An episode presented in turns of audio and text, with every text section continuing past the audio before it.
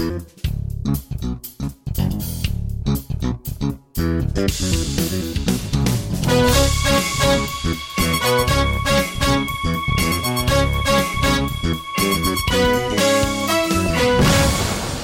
Hello and welcome to the podcast of Tech EU. I am your host, Andrew Degler. I hope you're staying as safe and healthy as possible these days and that you can care about yourself and people around you. And once again, let us take a minute to appreciate the work of the people doing the jobs where staying home is not an option. Thank you for doing these incredibly important things these days. Now, if you're following us on Twitter, which you should, of course, you have seen our call for interesting people and startups to interview in the coming weeks. We have got a lot of responses and already started recording. And today I wanted to share with you two conversations. The first one is with Kirill Bigai from Preply, which is a language learning startup from Ukraine that's got pretty big news to share with us. And then the other is with Hjalmar Nordegren uh, from Karma, which is a Swedish startup that fights food waste globally. But before we get to any of that, let us spend the next three and a half minutes catching up with the tech news in Europe with the help of our reporter Annie Musgrove. Hi, I'm Annie Musgrove of Tech EU, and here are some of the most important news stories in European tech. Lilium, the German startup developing an electric jet and on demand flight taxi service, has raised a whopping 224 million euros in an internal funding round. The capital injection was led by Tencent, with Atomico and US based Obvious Ventures investing again as well. Founder Daniel Wiegand says the startup will use the massive funding for development and flight tests, as well as the series production of its jet. The jet is powered by electricity, reportedly flying 300 kilometers with a single charge. Future development will aim to hit two targets a top speed of 300 kilometers per hour and carrying its first passengers in 2025. France will roll out a 4 billion euro liquidity support plan for startups in the wake of the coronavirus outbreak, Reuters reports. The plan includes a short-term refinancing scheme of 160 million euros, the early payment of some tax credits, 1.5 billion, the accelerated payment of already planned investments in the sector, 250 million, and guarantees over cash flow costs, 2 billion euro.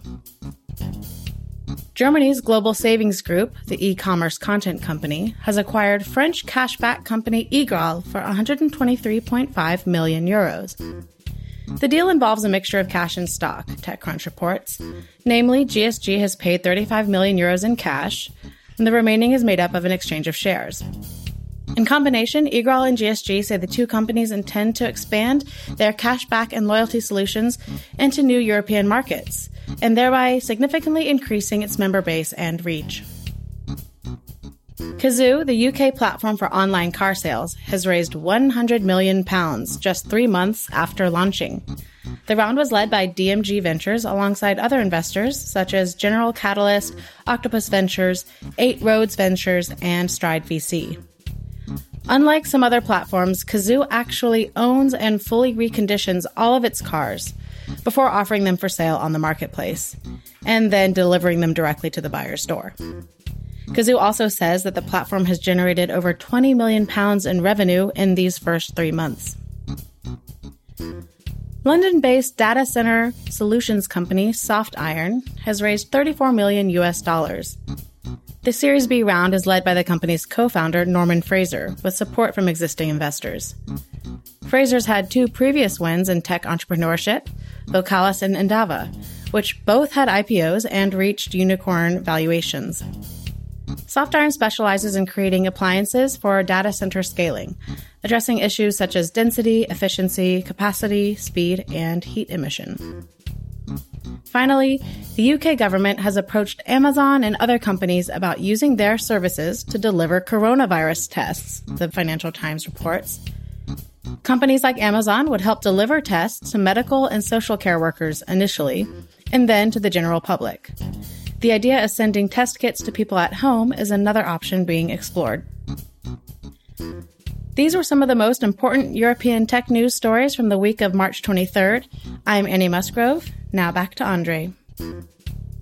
Thank you so much, Annie. Thanks a lot for this great overview. Now, back to the interviews that I promised to you earlier. So, first up is Preply, the language learning startup that's got good news to share, which is especially important these days. So, hey, this is uh, Robin from Tech.eu. I'm here uh, joined remotely, of course, uh, by Kirill, who's one of the co-founders and CEO of Preply, a Ukraine-born uh, startup that is in the online learning field. Kirill, uh, what can you tell me more about Preply in a nutshell? First of all, thank you, Robin, for taking time to speaking to me. I guess it's now a lot of things happening in the world, and you're quite busy with other uh, news. So, in Preply, we are building the global marketplace for online tutoring to shape the future of effective learning. So we are trying to focus on making uh, learning as efficient as possible. And uh, in our in our mind, in our strategy, it starts from efficient one-on-one classes and efficient matching between learner and teacher. And is this online learning for anything, or is it focused on language, for example, or mathematics? Uh, what is it focused on? We currently focus on languages, and uh, we want to provide, uh, we want to build a very good product for this specific niche first, and we want to build something that would be uh, you know um, outstanding and above the market and then we can think about any other subject. Great. Uh, so maybe take me back to the beginning of the company. Why was it started? Uh, when was it started? Where etc uh, some basic facts yeah, we started it. Uh, we started the journey with co-founders in 2012. It was a couple of um, unsuccessful tries in the beginning. So the product that we um, uh, keep uh, have been keeping developing until now, uh, we started in 2013, um, and uh, in 2013 we we were trying in a way to solve our own problem. So we were learning um, English because just we, we just arrived from Boston where we tried um, our where we tried to launch a product uh, for also marketplace for online preparation for SAT and ACT. Um, and being in Boston, we understood that uh, we need to significantly improve our language skills in English, especially. And uh, um, and we started learning with a couple of uh, teachers uh, online. Um, and then uh, when we decided to move back to Kiev, to Ukraine, um, uh, we understood that this niche that we understand is much better, and that's what we want to do. So we we start building a marketplace in the beginning for um, English tutors, for English online tutoring, and then we scale to other uh, languages. Great. Um, obviously, that's a very, very competitive field. I can think of a number of uh, online uh, language learning tools uh, and applications. Uh, so, what sets you apart? What differentiates you from the competition? Yeah, I think that um, when, when you think about global language learning market, there are definitely different solutions. Uh, we try to work with a solution. We, we, we believe that our solution is one of the most efficient ways to learn a language and to actually start speaking. So you can play a lot with the apps. Uh, but if you really want to, you know, uh, achieve some significant progress, you need, you still need to have a human interaction and that's what we are focusing on. Um, we believe that one-on-one tutoring is uh, one of the most efficient ways and I think our, um, our core focus is to uh, make those connections between learner, learners and teachers um, as efficient as possible. Um, and uh, we we are very global players, so we have customers and teachers all around the world.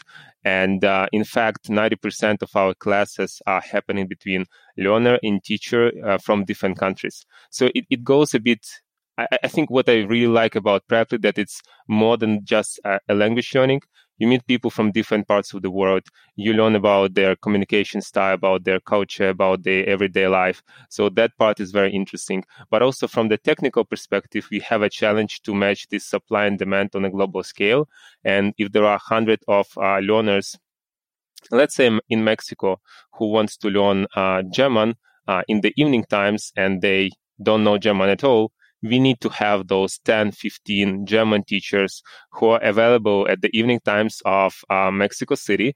Uh, and uh, it's probably people not who, uh, it's probably people who don't live uh, in Europe because of the time difference, uh, but also who would fit into the price range of customers in Mexico City and who would also speak Spanish. So it's quite an interesting challenge to find all of these uh, micro segments and uh, build the right supply and demand dynamics and that's what we are focusing on uh, in the first place. And uh, secondly, uh, we try to improve um, um, uh, language learning experience online. Uh, so we, we launched our video platform recently, and right now we are working on um, many different tools to actually help learners and teachers to be more efficient um, uh, working online with each other. I guess there is also other part, a tutor side, so supply side, and uh, they they're not entrepreneurs by themselves, so they're teachers. Uh, uh, and uh, what we are trying to uh, help them to do is to uh, become a business to become a business people. So we we have a uh, performance dashboard where we show key metrics for them, what they should focus on. Uh, we provide them with the payments methods. We, of course, deliver them uh, learners. Uh, we build a simple CRM system for them so they can manage their lessons, teachers, and they also have calendar. Uh, so it's to, to, to manage their schedule very efficiently. And it's, of course, a big help for learners as well because they can uh, book, um, book any teacher in a couple of clicks. Great. And what's the model behind it? If someone books a, a teacher, a tutor, um, you get a commission on every transaction, or how does it work? Yeah, exactly. So it's I think it's a very uh, common marketplace uh, uh, marketplace business model. So we take a transaction uh, from uh, we, we we take a fee from from a transaction. Great. Uh, so that means you have to scale the business in order to be, you know, interesting. You said you're scaling globally, but just to give me an idea, where do most of your current customers come from? Yeah, most of the customers come from United States. Um, and uh, in United States, there are a lot of people who learn Spanish, but also uh, German, French, um, and in addition, there are a lot of immigrants who are still improving their English skills. Um, so it's it's uh, the largest single market for us. Uh, but if we if if you if you think about regions, I think North America and European Union would be more than fifty percent of our sales. Great. Um, now we're living in a time of crisis, as I'm sure everybody knows by now. Um, has it affected uh, you as a business? Have you seen an uptick in demand, for example, or, and how are you dealing with this internally as well? Yeah, yeah. I think the effect of COVID nineteen on the on the lives of individuals and companies is is deeply upsetting and uh, uh, and, and quite scary. Uh, but at the same time, what I can tell you is that uh, we see an increase in demand for on, online language learning. Um, I think in the uh, in the in the last uh, three weeks, we saw almost fifty percent week on week growth, week over week growth.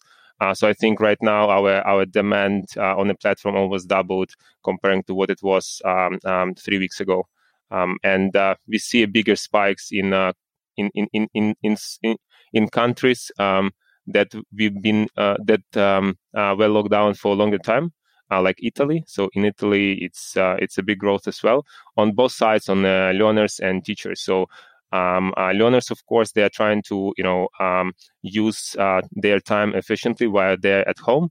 And on the teacher side, we see also a, a quite a big spike in in uh, in the interest because people are, are, staying at home and they still need to make additional in- income. So right now we are working uh, really, really hard to provide very good experience for learners, but also uh, onboard as many uh, teachers as possible. Great, uh, interesting times. Um, and how are you dealing with it internally? I assume that you're working remotely, but has it affected your daily operations uh, significantly? So we switched uh, to remote work around two weeks ago. Um, so far, it works uh, well. I think that we are trying to understand what we can do extra for our employees to ensure that they have everything they need at home. And uh, um, I think there are a couple of interesting initiatives uh, mm, for socializing that we launched.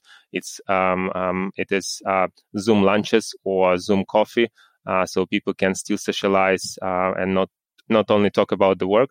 Um, also, we are trying to, you know, um, continue to communicate and over communicate to our employees that they should, you know, uh, separate their uh, their personal life and, and work life. Um, it's I, I, think right now a lot of them are working just a lot because uh, that's probably one of the most interesting things you can do at home. Uh, so and we are trying to you know um, uh, trying to kind of we, we communicate to them that they should um, uh, spend more time without work, so uh, to avoid any um, any any cases of burn, burning out. Yeah, quite interesting, and also speaks uh, volumes about the culture at the company. Now, if all goes well, this interview is going to be published on Monday, 30 March, which is also the day that you're announcing uh, some news for Preply. So, do you want to elaborate on that? Uh, yeah, sure. Uh, so we, uh, we we we we've recently closed a 10 million round led by Hoxton Ventures. Uh, it's a UK-based fund with uh, with amazing traction. so they, they have very nice portfolio and great founders um, there who are very supportive um, and very helpful. Um, um, in this round, there are also some of our previous investors would participate as well, uh, uh participated as well. So uh, such investors as Point Nine Capital and uh, Arthur Kosten, who is also um, um, co-founder of Booking.com and former CMO of Booking. Um, and we also have some uh, new funds uh, joined from different parts of, of, of Europe. So I guess uh, it uh, we, we, are trying to build very international team internally. We have customers uh, globally, and also it seems that we also have investors from different parts of the world. So there are going to be a couple of funds from uh, France. So it's the family and Edu Capital.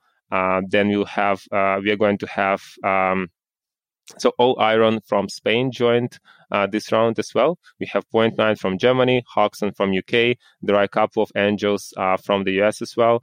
Uh, so it's a very interesting set of investors. Um, uh, so and um, I'm very excited about um, uh, working with them. Yeah, great. Uh, quite an international team and also an international roster of investors. It's always interesting. Um, what are you going to do with the money, though? How will the capital be deployed? Because I um, understand that you're uh, going to open in the US, uh, but what else are you going to spend uh, the fresh cash on? Yeah, I think uh, we are in the marketplace business, and as you mentioned before, it's very important to uh, scale this business. So, and that's exactly what we are going to focus on. I think we have a very good product market fit. Of course, we are not stopping our product development, and we'll continue uh, continuously iterate on improving it.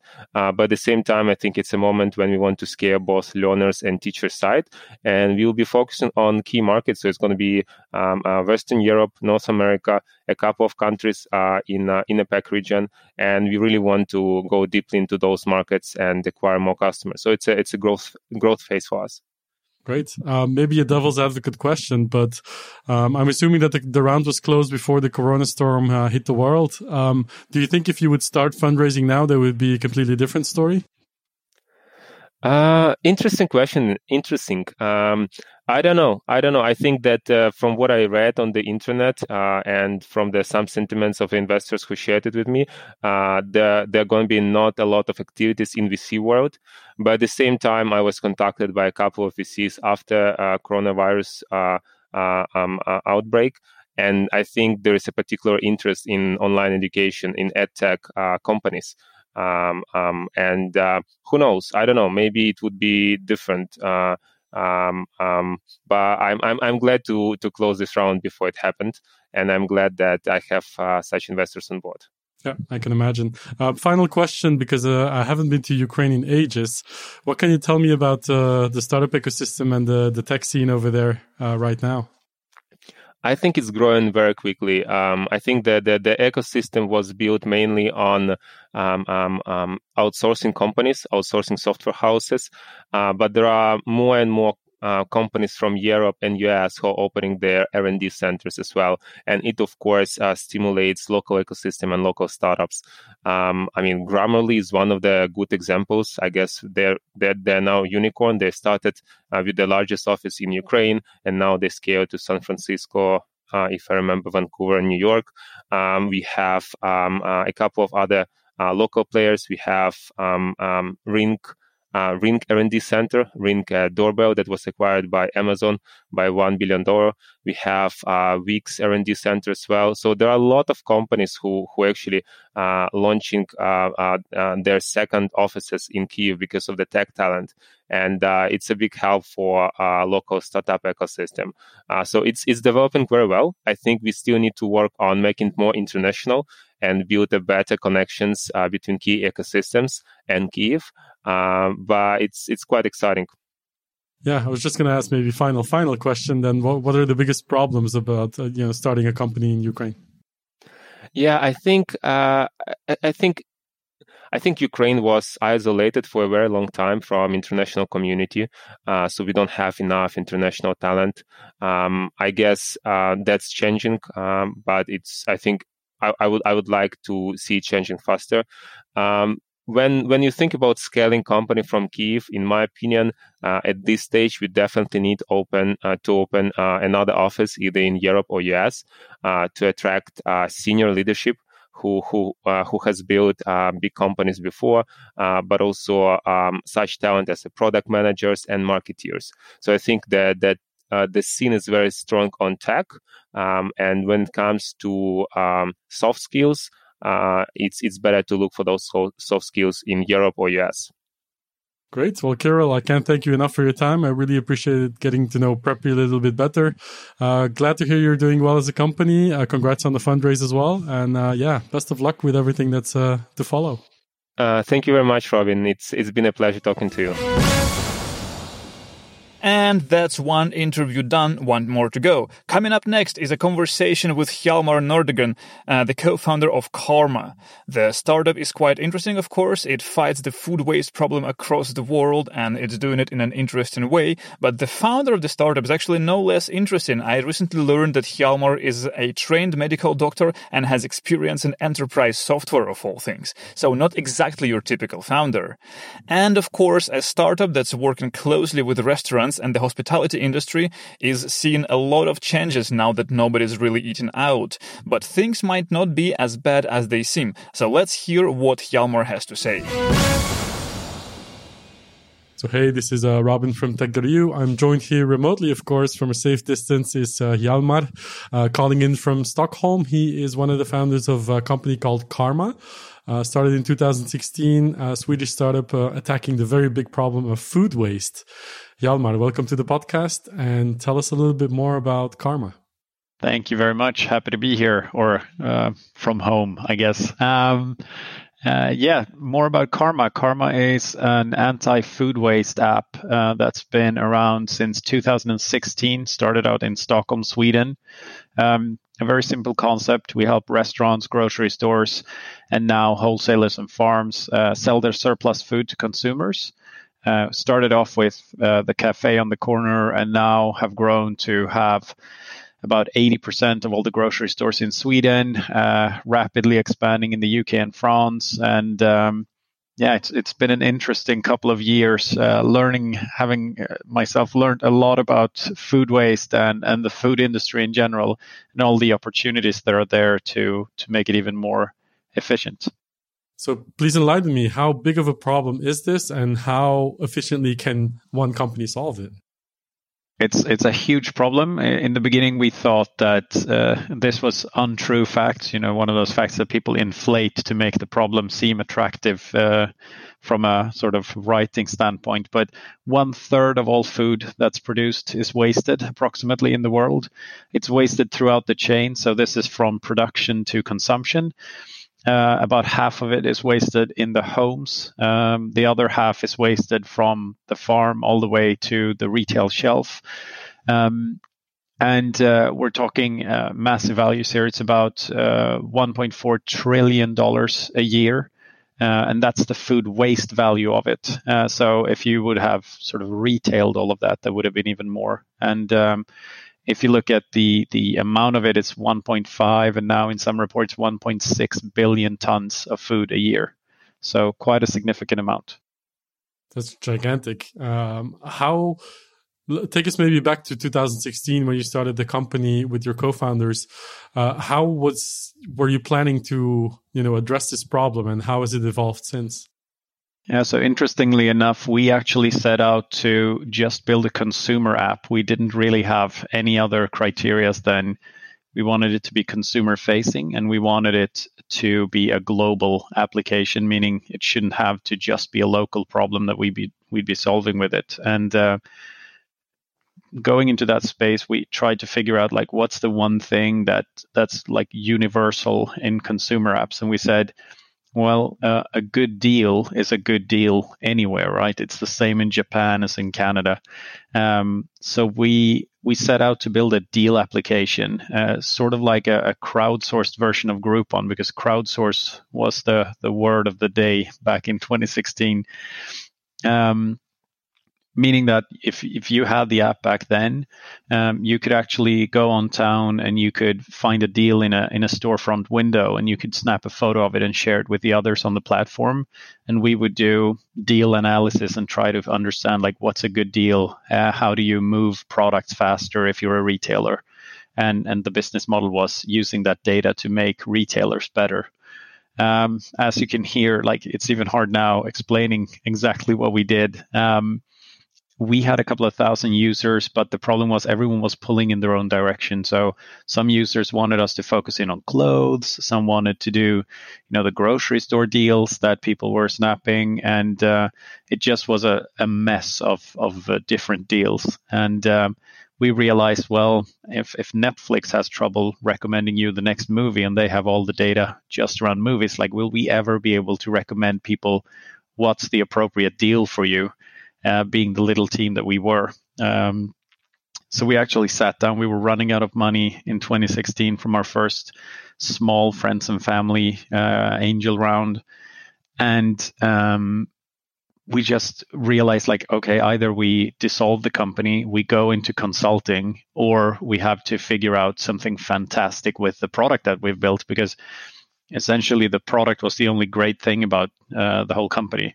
Um, and we realized that some of the deals that were being uploaded were uploaded by restaurants at the end of the day um, selling their food. And we figured that if these restaurants, because they were quite high end, if these restaurants have this problem, why wouldn't everyone have this problem? Like it seems like this wouldn't be a luxury restaurant problem. And that's when we started to look into the food waste angle of things and discover the problem. And were first, you know, uh, appalled by the fact that so much were being thrown away that one third was wasted. And then we saw that no one was really solving this, uh, especially not on a global level. There's all these great initiatives, but they usually extend a couple of streets away. And it's these local, you know, charity pickups and a lot of other really great things, but that are not really scalable. And we said, well, with the product that we've built, we can clearly scale this and solve this all over the world uh, in some point. Great. So what you basically have done is you looked at uh, at local solutions that were already functioning but at a very small scale and take it internationally. But what does it mean for you to scale it internationally? Like, are not all markets the same in that sense? Because I imagine that the way that groceries and restaurants or deal with food waste today are not that much different in in any market. No, I mean, I would assume the same. So the, the biggest problem with food waste is the massive denial of its existence. I would say that, you know, we know for a fact that at least one third of all food is being wasted. And yet, anytime you ask anyone in the food industry, like, do you have food waste? The answer is usually like, no, I don't have any. It's such an established part of the chain uh, that if you ask someone in a restaurant, do you have food waste? And they, they will reply no, usually, or they will say, like, yeah, but it's extremely little. And when you start to dig into that, usually people, you know, that's where the conversation stops. Uh, but if you get to dig into that, you can figure out that they're throwing away, you know, anywhere between uh, five to 50 uh, fully fledged meals or products per day and that to them is is you know just a couple of uh, percent of their business so it's not really something that they care about uh, most of them. Um, this is obviously not true for everyone.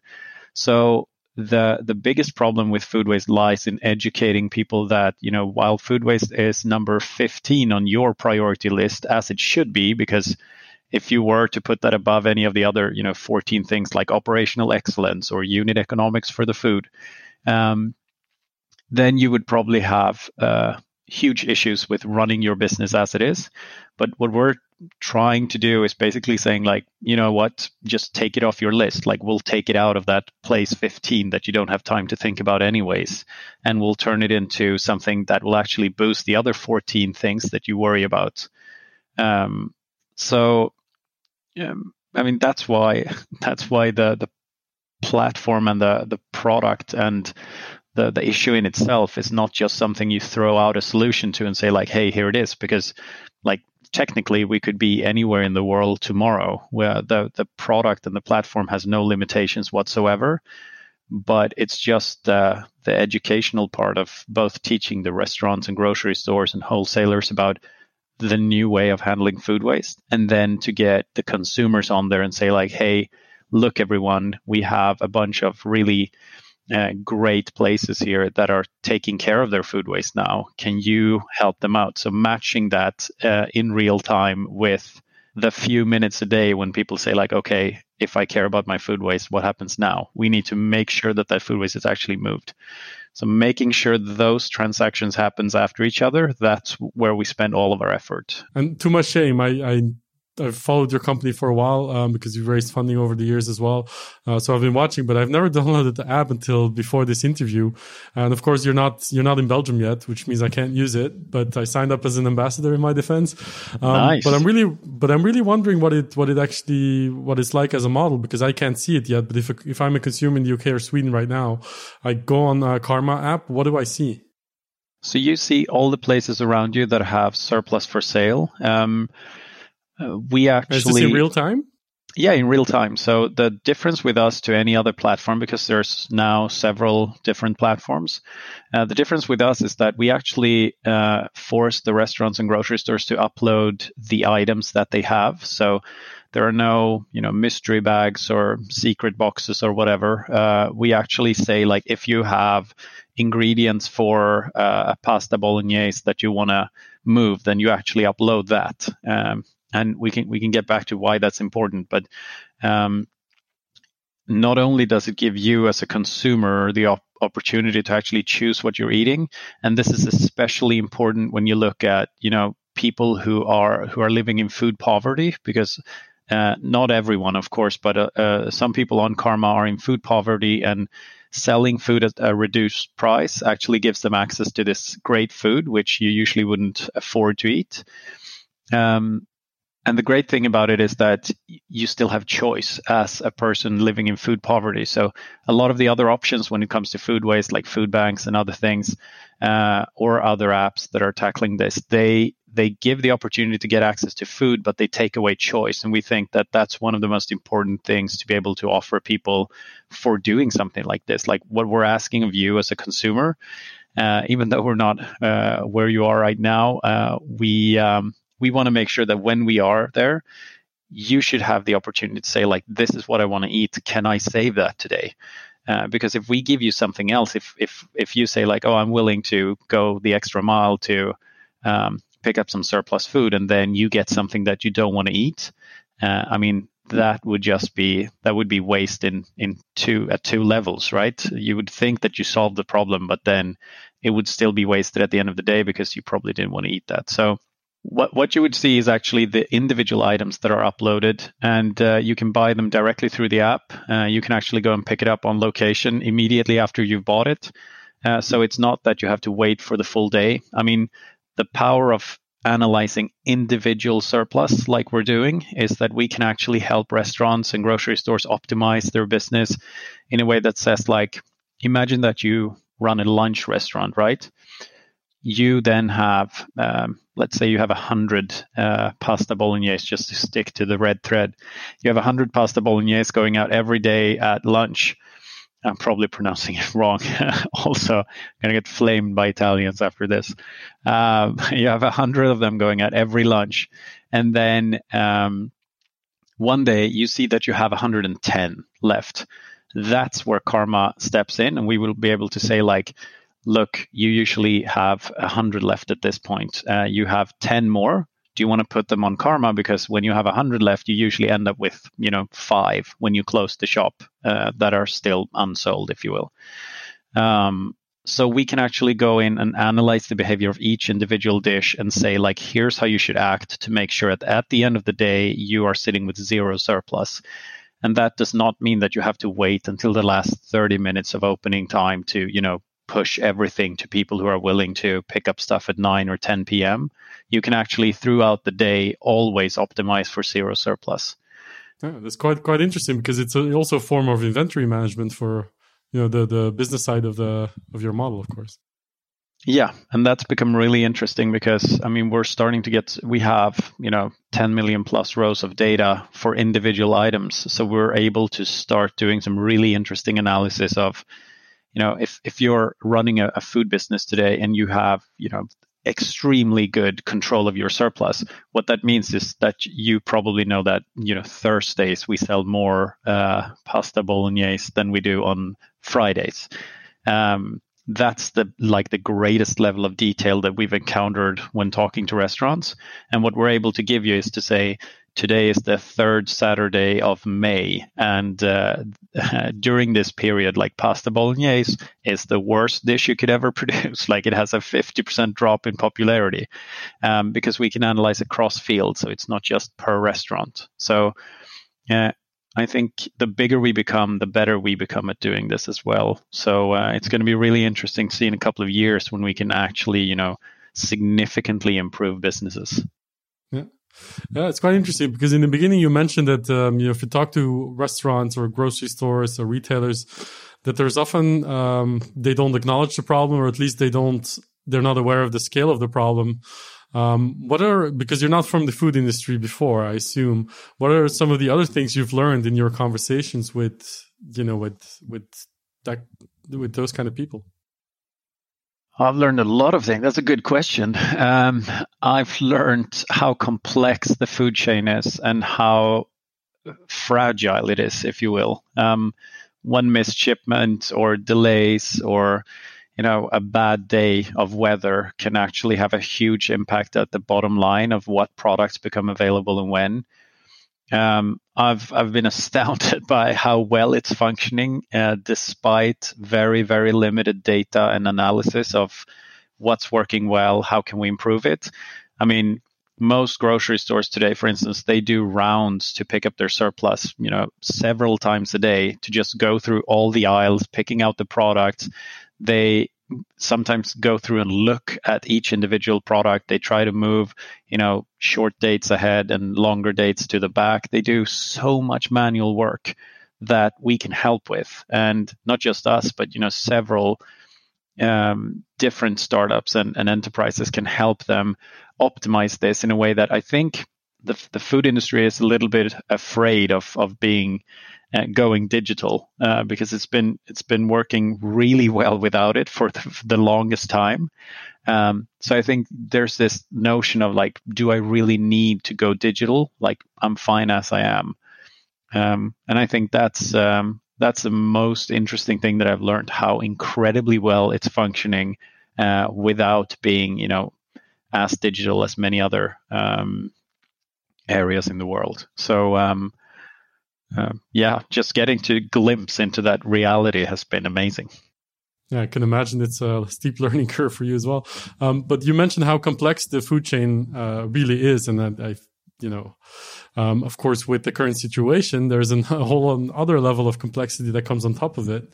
So my obvious question is, how is this uh, Corona uh, crisis affecting your customers and your business? Um, Another good question. It's been a, a very interesting couple of weeks. Um, I mean, first of all, it's it's horrible to to have to see that uh, see a crisis uh, affect the global economy at this scale.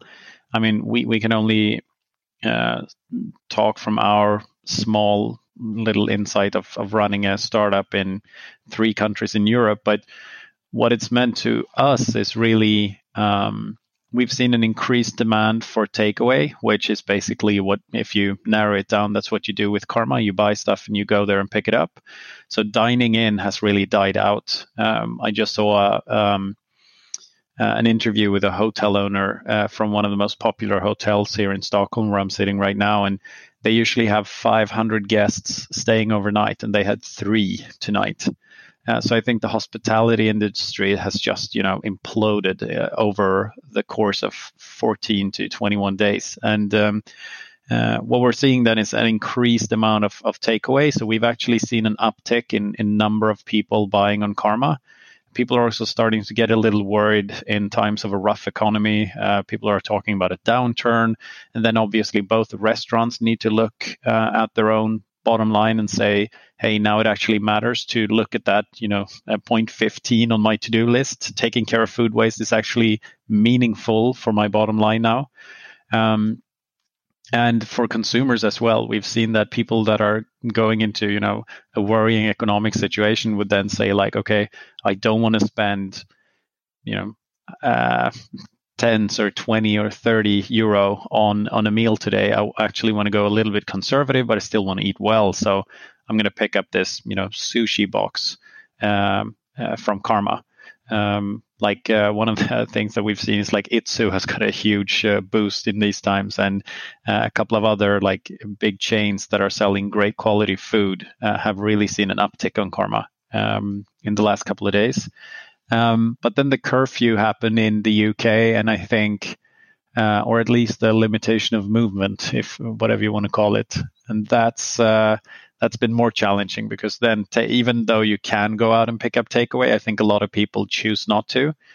So we've actually introduced a couple of new concepts and basically had to reinvent ourselves over the course of the last few days. Um, so we've introduced delivery in in um, Stockholm right now, expanding to more cities in Sweden, uh, and also London as of today. Actually, um, I think we had it for the last two days, but that was literally people from Karma running around uh, and trying to learn how to how to do delivery.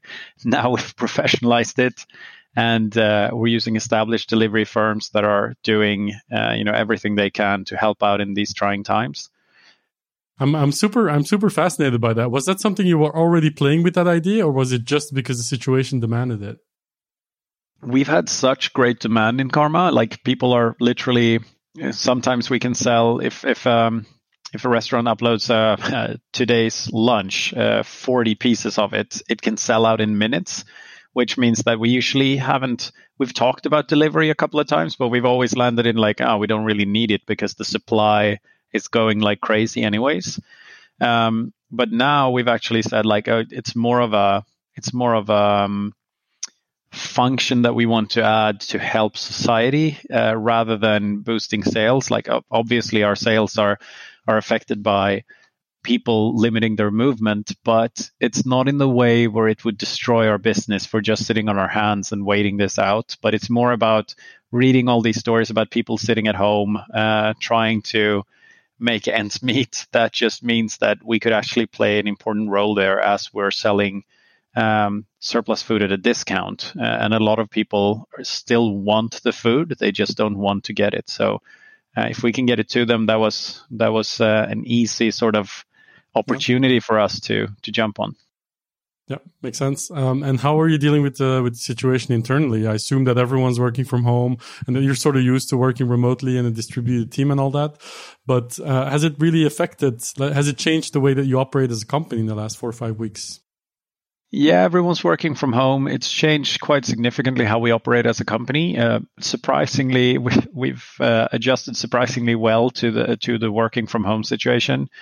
Um, very little friction, but we usually go remote first anyway. So we we always have like Google Hangout links um, in all calendar invitations, uh, and we always connect to that. If one person is remote, we usually call in everyone so you can see everyone's faces and not be the odd one out. So somehow I think we were a little bit prepared for it. Um, other parts are of course more more challenging. I'm I myself am a huge believer in building a strong, uh, not face to face culture, but a culture where you actually work closely with your colleagues. And I think it's not impossible, but it's really challenging once you're remote. Um, so uh, not having an office is, of course, uh, uh, we socialize less. We try to do it over Hangout and do, you know, breakfasts and coffees and dinners and stuff together, but it's not really the same. So I would say that's the biggest hit we've taken. But we can we can survive that for a couple of weeks or months if we have to yeah, let's hope we can go back to the at least somewhat normal situation as soon. Um, but also, I noticed that you've raised about like close to seventeen million dollars as a business so far. But the last round, the Series A round, was actually almost about two years ago. So does that leave you with enough uh, cash in the bank to sort of uh, you know weather the storm? Yeah, so we, um, interestingly enough, we've actually been creeping closer and closer towards profitability, which was not the initial intention. Um, but it's something that, I mean, we've been, I think we're 12xing our revenue since doing that round. Uh, so we've, uh, we've done very well so far. And, uh, I think we can, um, you know, we can do even better going forward. And even though this crisis is upon us, uh, we're in a pretty good shape. Uh, of course, everyone's struggling as you don't, it's really difficult to forecast. Uh, what will this mean for us? Will it be like 0% revenues for a week, a month, or, you know, f- six months?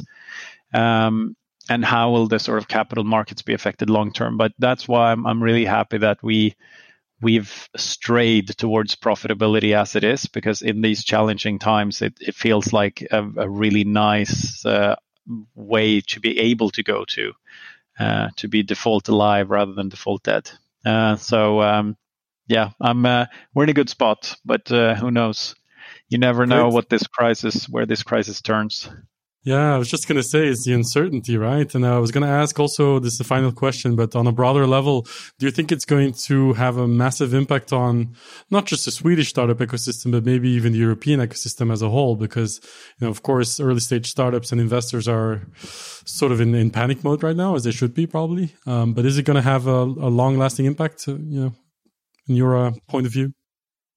I think so. I think the market was shaken bad enough so that it will have a long standing impact on valuations for companies. I think a lot of companies that were not doing any any revenue or you know that were pre product or pre revenue might have a hard time to weather the storm depending on how long it will be.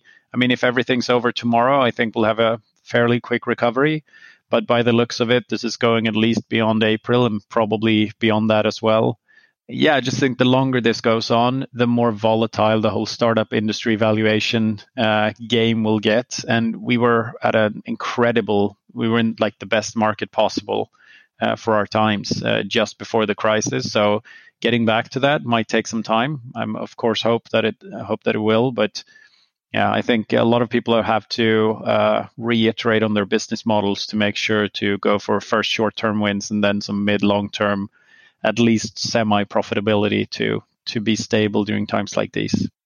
Yeah, that's great advice. I think we're going to wake up in another world uh, either way. Uh, hopefully, the end will yeah. uh, be soon in sight. But uh, hey, I want to thank you so much for your time and uh, sharing some of your insights and uh, some more clarification on how karma works. I wish you all thank the best you. and all the all the best luck in the world. Thank you so much. Thanks for having me. And this is it for today's episode. I hope you enjoyed it. Thank you so much for listening. And thanks a lot to Robin Wouters, who conducted both interviews that I share with you today.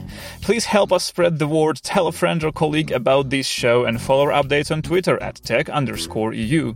Audio engineering for this podcast is done by SoundPulse, that is sound-pulse.com. Please feel free to email us with any questions, suggestions, and opinions at podcast at tech.eu. And of course, if you think that we should interview you one of the future episodes, do get in touch with us on the same email address or any other way known to you. Thank you so much for listening. Enjoy your week and talk to you next Monday. Bye bye.